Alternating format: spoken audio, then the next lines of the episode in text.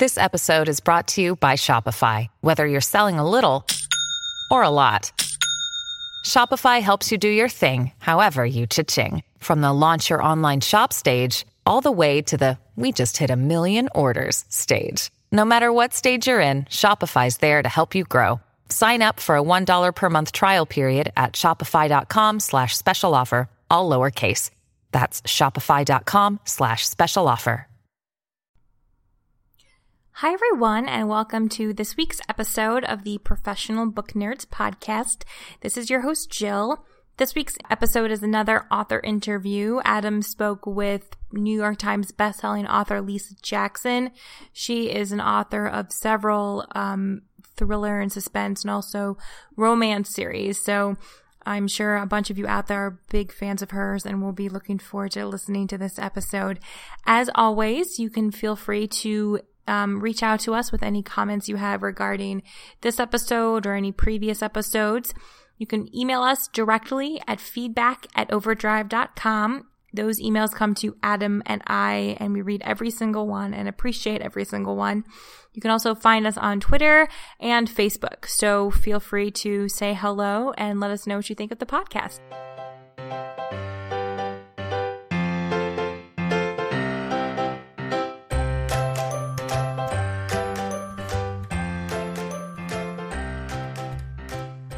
Hi everyone, this is Adam from Team Overdrive, and today I am joined by Lisa Jackson, who is the number one New York Times best-selling author of more than 85 novels, including Afraid to Die, Tell Me, You Don't Want to Know, Running Scared, Without Mercy, Malice, and Shiver. She is also the co-author of the Colony series, co-written with her sister, Nancy Bush, and there are over 20 million copies of Lisa's books in print in 20 languages. Lisa, thank you so much for taking some time to chat with us today. Hey, thanks for calling me. This sounds great. So the, the first thing I want to ask you, I just mentioned you've written over 85 novels, 30 of which are bestsellers, and I feel like it's cheating asking authors where they get their ideas from because I don't want you to have to reveal your secrets, but what I would love to know is what is your writing process like? Because it seems to me like in order to write that many books, you couldn't possibly ever stop writing. Oh yeah, I you know, my sister says our our vocation is our avocation. Love to read, love to write.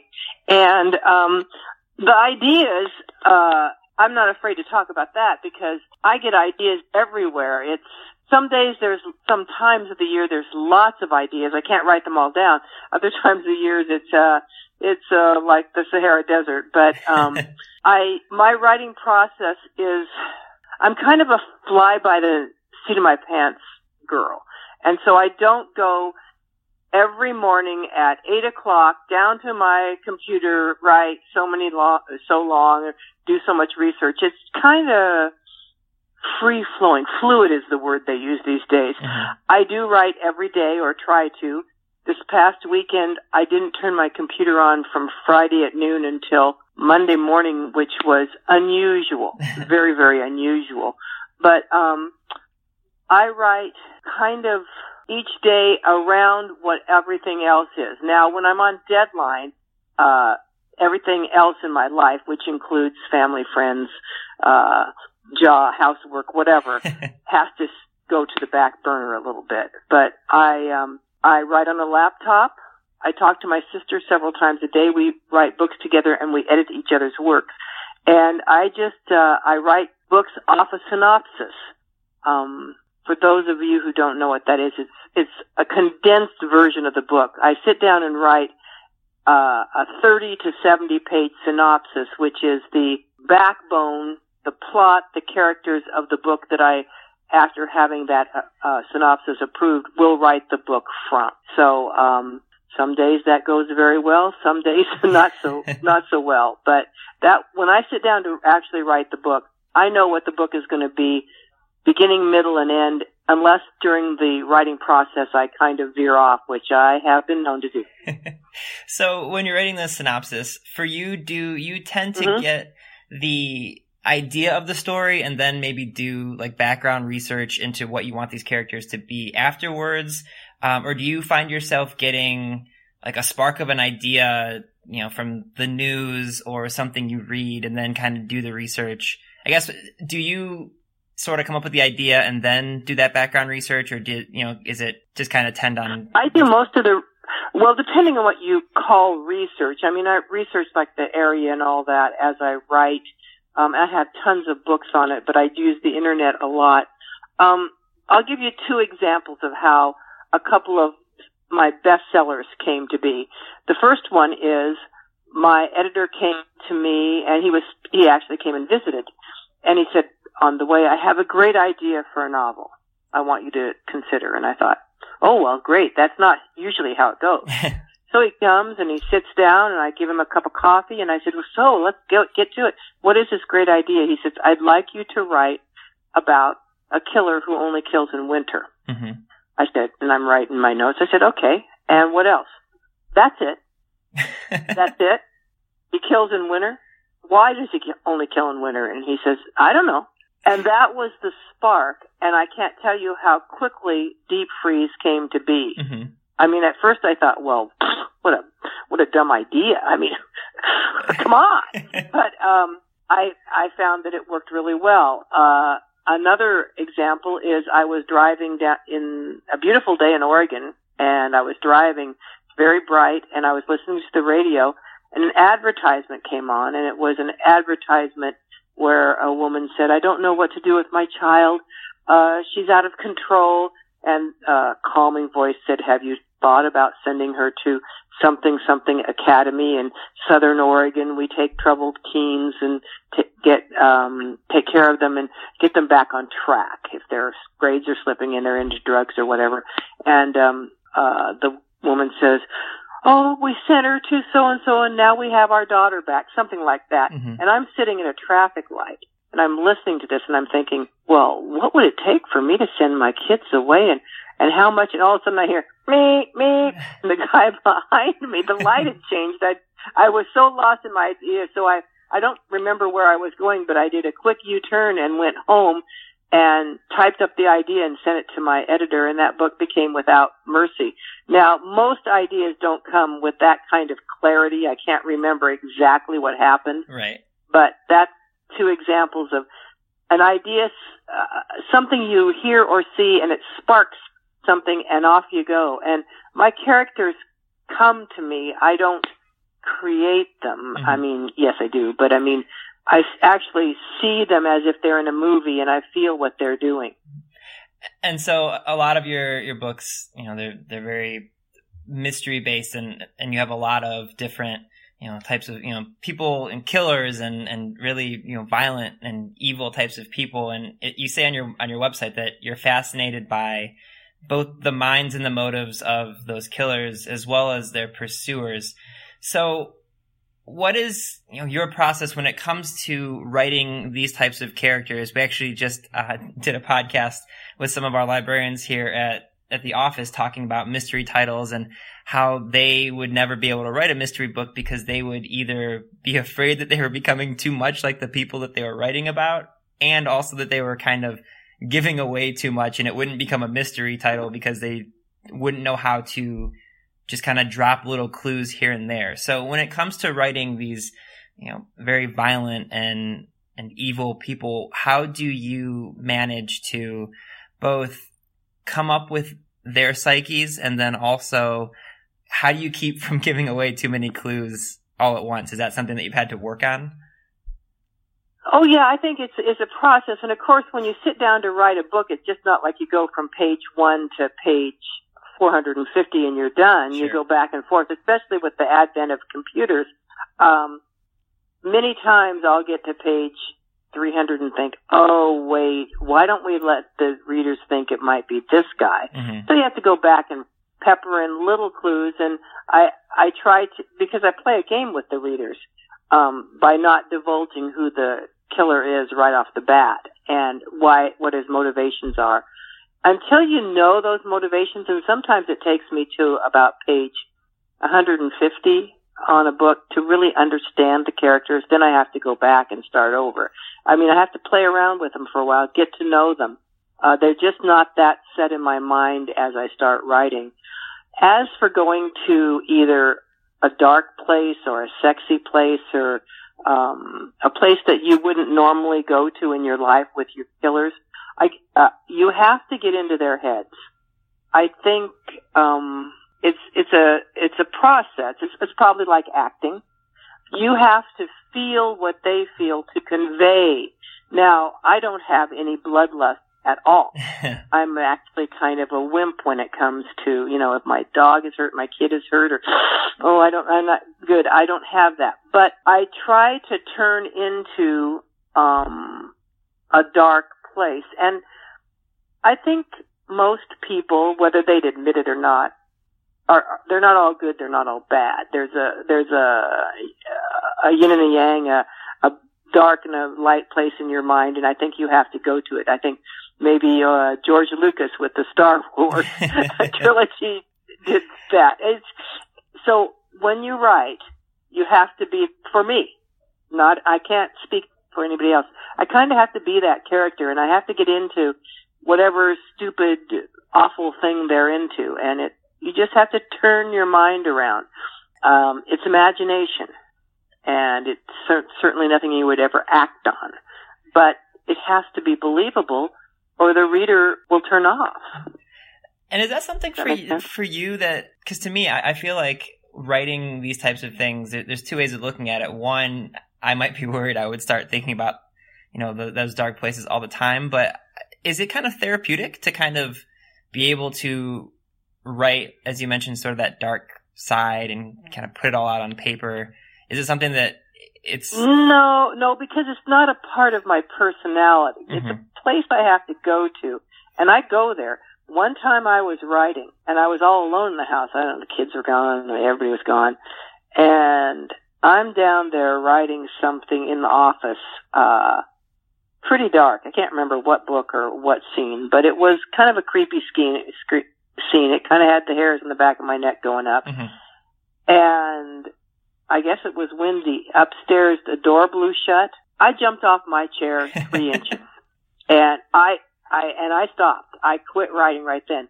Um, after I write a particularly intense scene, whether it's sexual or violent or just creepy, I kind of have to shut down and walk outside and play with my dogs or talk to the kids or whatever it is.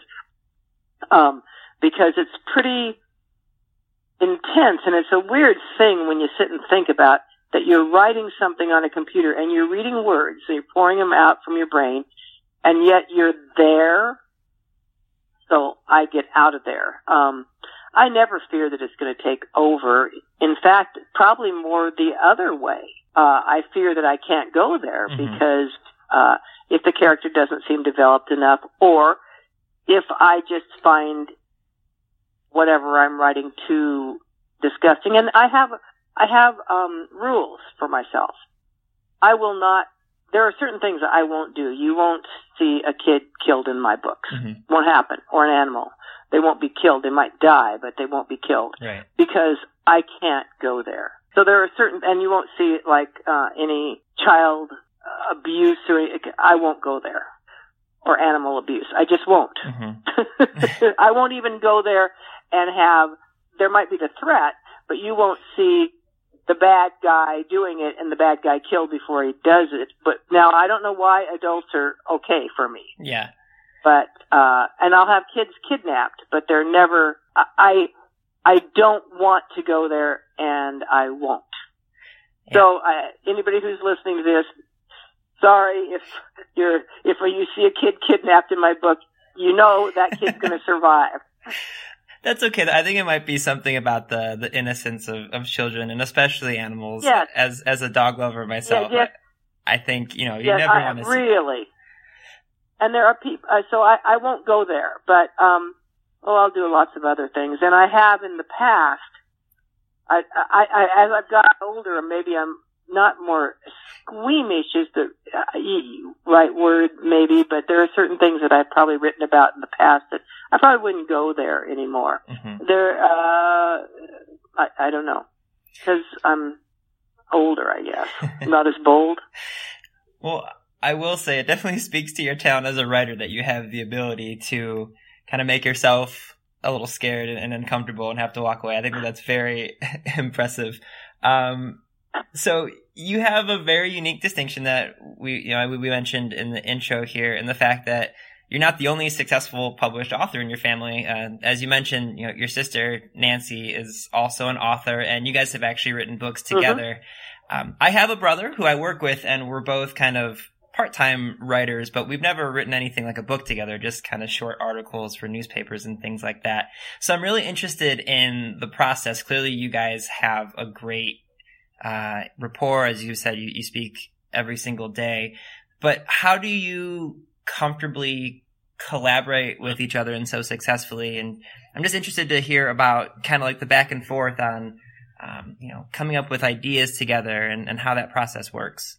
You know, we're not, we are a lot alike and yet we're not. Um, and, but we respect each other and we've always been close.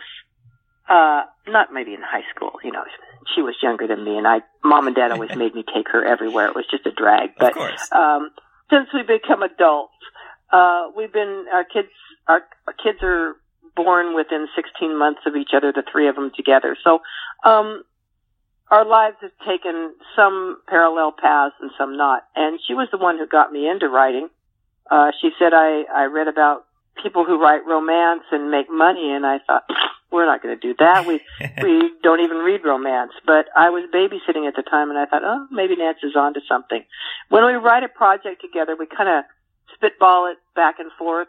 Uh, she, for example, the next book we're writing, um, it's going to be a break from our Wicked series, and she says, "Well, what do you think?"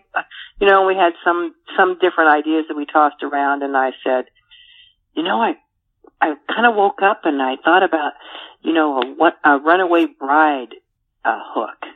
Oh, she liked that. So, and sometimes she has the hook. She's usually the gimmick person, and I figure it out anyway." we just kind of went off about that. Well, what if if we start with that scene? No, no, we need to start ahead of time to give the reader whatever. Are we going to have start with a murder? And so, well, why is she a runaway bride? Why? So anyway, we just kind of worked out the synopsis together and uh, send it back and forth. Like we talk it over, and then somebody starts it, and then it goes back and forth with email. So easy. Mm-hmm and uh, then talk if we don't like something or want to change something. And then when we go to the actual writing, one of us starts writing, and the other one and, and writes for a couple chapters, and the other one then um, starts over and then writes ahead, and then we kind of leapfrog leapfrog through the book. And if anybody has a problem, they say, "Hey, this isn't working. I want another character in here," or I don't like the way this turn and we we take our egos out of it. Mm-hmm. You know, that's I think very difficult for people. Uh uh the competitive edge. And so that's how we do it. And do you ever worry because obviously even being incredibly close and and similar clearly being two separate people you have at least slightly different writing styles and you mentioned that you know mm-hmm. she might come up with a hook more often and you might have more like the the big kind of overview of a whole story in your mind. Are you ever concerned if you're writing the same characters if, you know, their voice might change slightly depending on which one of you is is writing it at that time or is it something that you pay close attention to, you know, oh, Nancy was writing it a few chapters ago and here's how she was writing this character so I want to pay close attention to how I write it or is it something that you're close enough that you can comfortably share these characters on the page without really worrying about the readers being confused or conflicted. I think we write, we understand the characters and it's not a problem. Now, when we wrote, um, with another gal, we wrote Sinister, um, and it was the first time she'd written with us. Uh, we had a little bit of a learning curve mm-hmm. because her writing style wasn't as much like ours, but we got it together. I think the important thing is once the book is near finished, one person goes from the beginning to the end to make sure that it's smooth. Uh, I don't think we have much of a problem, and even when we wrote Sinister with uh, Roz, it it all worked out. Mm-hmm. Um, I think the important thing is that you're right. Uh, it there's not a jarring change, so the reader is thrown out of the story. Um, you know how sometimes typographical errors or uh, a scene you didn't expect or a scene going flat throws you out of the story. You're not in the book. Mm-hmm. and I think that's the the biggest uh, concern. And uh, when writing the books, um, once in a while we disagree on how it should go, but we work it out. I mean, it's just like anything else in life. You work it out. I just want to offer a, a, a suggestion. You guys should do at least one book where you have like a unreliable narrator, or like a schizophrenic, just to have fun. Just you're writing the same characters, but but you just completely go off the rails on on their ideas. that might be that might be harder than you think, or that, maybe or maybe darn, it might be too easy. that's a very good point. Um, okay, something else I saw on your on your website that made me incredibly happy. We have something in common in that we are both dog lovers. Um, in fact, on your website, people can actually go and donate to a foundation that rescues abandoned dogs, which I absolutely love. So being a fellow dog lover, I always want to know, I have two questions. First, what type of dogs do you have? And second, would you mind telling our readers a little bit about that foundation that you're working with, if you wouldn't mind? Not a problem.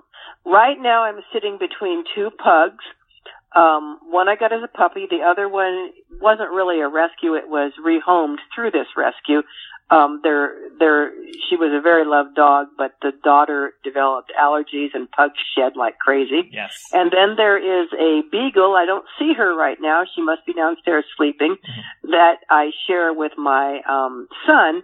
Uh it's magnus is really their dog but they have little kids and so she comes i ride often at the beach and she comes with me. So um the way i got into rescue dogs is my other son lied to me when he was at college and didn't tell me he got a puppy at the pound. And so he finally had to come clean, you know, because he's coming home with right. his dog. And I said, "Oh, Michael, what are you doing with a dog? I mean, you know, you're supposed to be studying. You don't need the responsibility." Okay, well, he got the dog. He's always liked dogs, fine. And I said, "Well, what kind of a dog is it?" Well, they don't really know, but what they're sure of is it's a pit bull. And I said, "Oh, Michael, I saw pictures of babies with faces ripped off and whatever." And she goes, "Oh, he goes, Mom, it's really a sweet dog." And I thought, okay, I didn't know anything about pit bulls, right? We we growing up, we'd always just had mutt strays that had come. Mm-hmm. In he comes with Bonzi, and my whole life turned around with Bonzi, who was obviously part Staffordshire Terrier. The most he looked like was pit bull in the face. He was a beautiful dog. He must have been lab or boxer or something like that, ridgeback something. He was tall and mm-hmm. slim and oh, he was beautiful running on the beach. And he was the biggest wimp on the universe and the sweetest dog. And so that's how I got into it. Uh, he, he, Michael had gone to the pound and found this puppy that was one of eight. And then later, uh, through a friend, I got into rescue.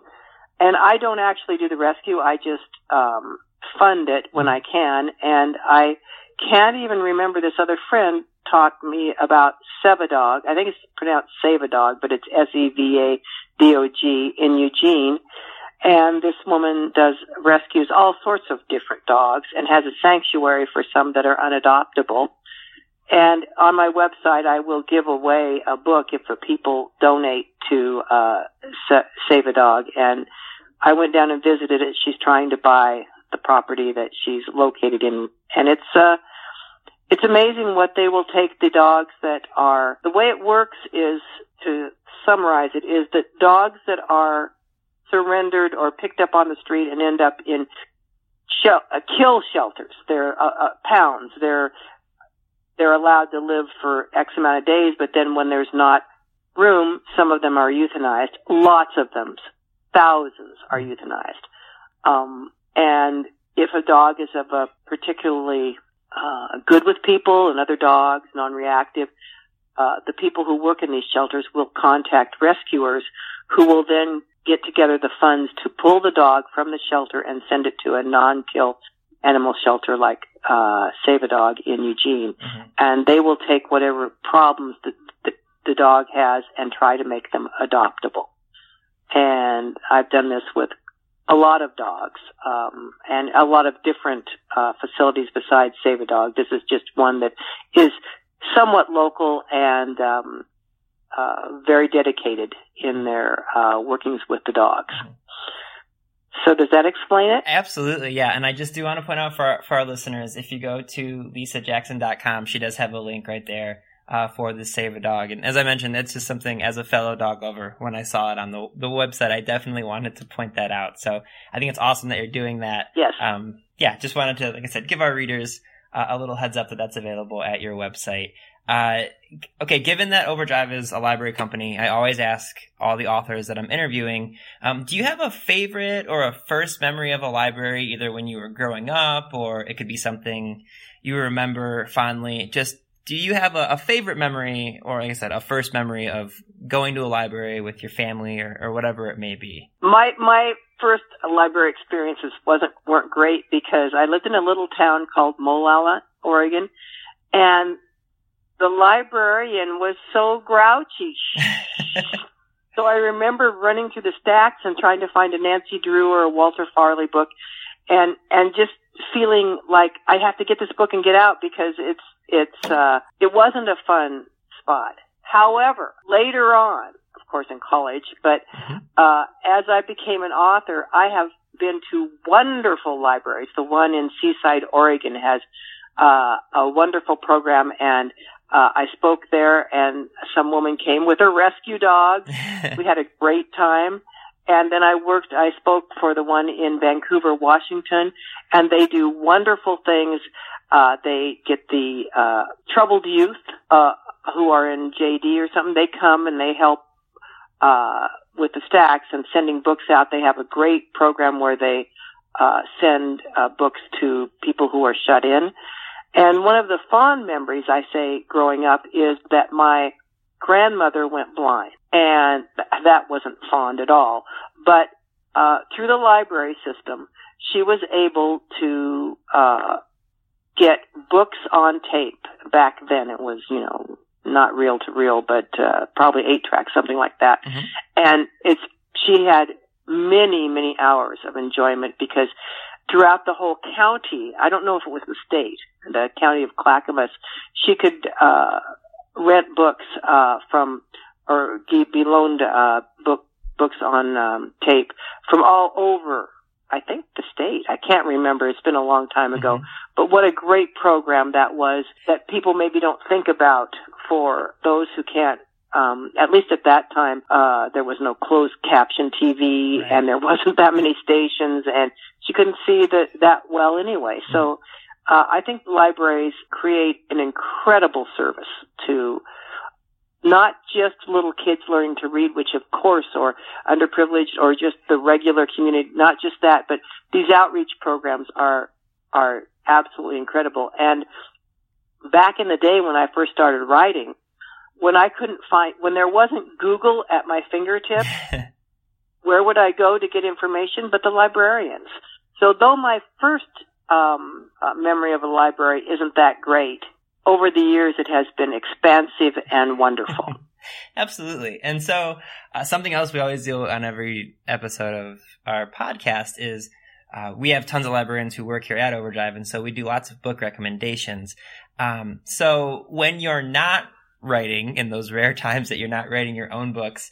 Uh, what are some of the books or authors that you enjoy reading? Oh wow! You know, I just did something, and I, have got a whole list, but I'm going to say the books that just uh, have come to mind. And unfortunately, I do a lot of reading um, on CD, because, uh, a lot of listening as I drive and so it, it, it's affected by who reads the book actually. Right. But I just uh, I, I'm a big Harlan Coben fan, and I just read his book Missing You, and I loved it. I'm in the middle of John Sandford's oh Shockwave, and I want to get back in the car to hear the end. I think I'm going to have to download it to my Kindle. Um, I loved The Girl on the Train, mm-hmm. and I loved uh, Gone Girl uh, one of my favorite books of all time is called Midwives by Chris Bohjalian, I believe is the pronunciation of the name, enunciation of the name. I love, um, Michael Connelly, Connelly's books. Mm-hmm. Um, oh, I did, just did this. I loved Sea Books, getting Marley and me. I tried to read not just in genre, but if a book has made a splash, let's go with Harry Potter mm-hmm. or The Hunger Games, then I want to read the book because it's made a splash. Mm-hmm. Um, so that's currently what I'm reading. Um, I think I've been very blessed with some wonderful books. Uh, oh, oh no, the uh, Silver Lining Playbook. Yes. That was an incredible book. Mm-hmm. Now, I didn't read it before the movie came out, and I saw the movie and liked it. But like so many books, I thought, oh, well, do I really want to read that book? And I did, and I listened to it, and it was incredible. I loved that book. So, oh, another person I, I like to read is Stephen King, especially some of his old stuff. Mhm. Really good. I will say you just made a, a bunch of fans around here at our office. We uh we actually we talk about Harry Potter pretty much every day, being a, a library company. And when you're when you're referencing audiobooks, the if you haven't listened to them, the Harry Potter audiobooks, they're all narrated by Jim Dale. Uh, they are fantastic. So I don't want to keep you in your car longer because those are obviously very long, but the Harry Potter audiobooks are fantastic. Oh well, that's a good idea. I I have a stack, and what's funny is we share these uh, uh, we share these audiobooks through the um, friends and also my friend who got me into the dog rescue. He and I are always sending books back and forth. He just sent me, um, is it called eleven twenty two sixty three? Yes. The, the Stephen King. Yeah, the and Stephen so King I'm, one, I'm send, so we we send back and forth. Uh, so it kind of the the dog rescue and the books go hand in hand. And oh, thank you. Um, because I read the first Harry Potter, and because of the links to the books, and I had other things to read, I I never got back into it. This on uh, tape is a great idea. Yeah, the I do. Um, I, I drive for two hours when I come to the beach, so that's when I do the listening. It's not good to do it in town. Uh, I think it was midwives that I was listening to, and oh dear, I was missed my uh, turn off and almost ran into somebody. So I don't listen to um, uh, books on tape when I'm in the city that I don't under- don't know. Yeah, well, like I said, if you have two hours at a time, the Harry Potter ones are fantastic. I, I recommend those as audiobooks. Um, okay, so your most recent book, Revenge, can you give our listeners maybe an elevator pitch on why they should check this book out? I'm really interested in it. Well, Okay, well, this is a book that I wrote. It's actually three books in one, but it has an overall uh, mystery to three love stories. I wrote this book a while back, and it was originally called Love Letters, and there's a big letter on the back of the book that says that to me. And so it's been a while, so I kind of reviewed it because I knew I was having this podcast. And it's um, interesting in that I remember writing it because it's set in Rimrock, Oregon, which is a place I hadn't visited in, on uh, eastern Oregon. Uh, Rimrock is a fictitious town, but I had visited eastern Oregon when I uh, kind of researched the book. And uh, it's a story about an overpowering patriarch who tries to run his children's lives and he is killed. His wife insists that he was murdered, and throughout the three stories, that murder is unraveled while the um, uh, each of the individual stories is an individual love story within the umbrella of the arc of the mystery. And so I normally ask our authors who have a number of titles and series what would be a good one to start with if our readers are new to your writings. But given that Revenge was originally written kind of early on in your career, it seems like that might be a pretty perfect place for people to start. Does that sound accurate? I, w- I think it would be because as I went through it, because I've written so many books, um, I thought, well, this is a really good one. Yes, I, I think it's a good place to start. And of course, on my website, lisajackson.com, I have all the books listed and I have a series order. So if they pick up a book and they think, for example, I write the To Die series, you know, uh, Left to Die, Chosen to Mhm. Die, Born to Die, it lists which book is first so that you don't pick up the fifth book. And even though it's a standalone novel, then you pick up the second book and you thought, oh, hey, this guy's dead. So I think, I, I hope my website is a good source for these people. Absolutely. And just so everyone listening knows, and they're probably familiar, if you go to overdrive.com and search Lisa Jackson, you'll also find all of your titles there as well, and they can find all the, the series and everything. Um, I have one last question for you. What do you hope your readers kind of take away or get out of your books while they're reading them? I just hope that they are taken away to a place that they enjoy and they can relax for a couple of hours and think, oh my gosh, it's time to get up and start dinner or I better get off to the job. I just want people to enjoy the books. And for the people who read the real mysteries, I, I'm, I'm playing a game with you. Um, who did it and why? Can you figure it out? It's as hard for me to write it as probably harder than for you to figure it out. So, um, I enjoy my readers and I enjoy, uh, the back and forth we have, which on, I'm on Facebook and on Twitter and, uh, my website and we talk back and forth about the stories. And so, um, let me know what you think. Perfect. Lisa, thank you so much for joining us today. Thank you for having me. And uh, this has been a lot of fun. Readers can sample and borrow the titles mentioned in today's episode from Overdrive.com, and our library friends can add these titles to their collections in Marketplace.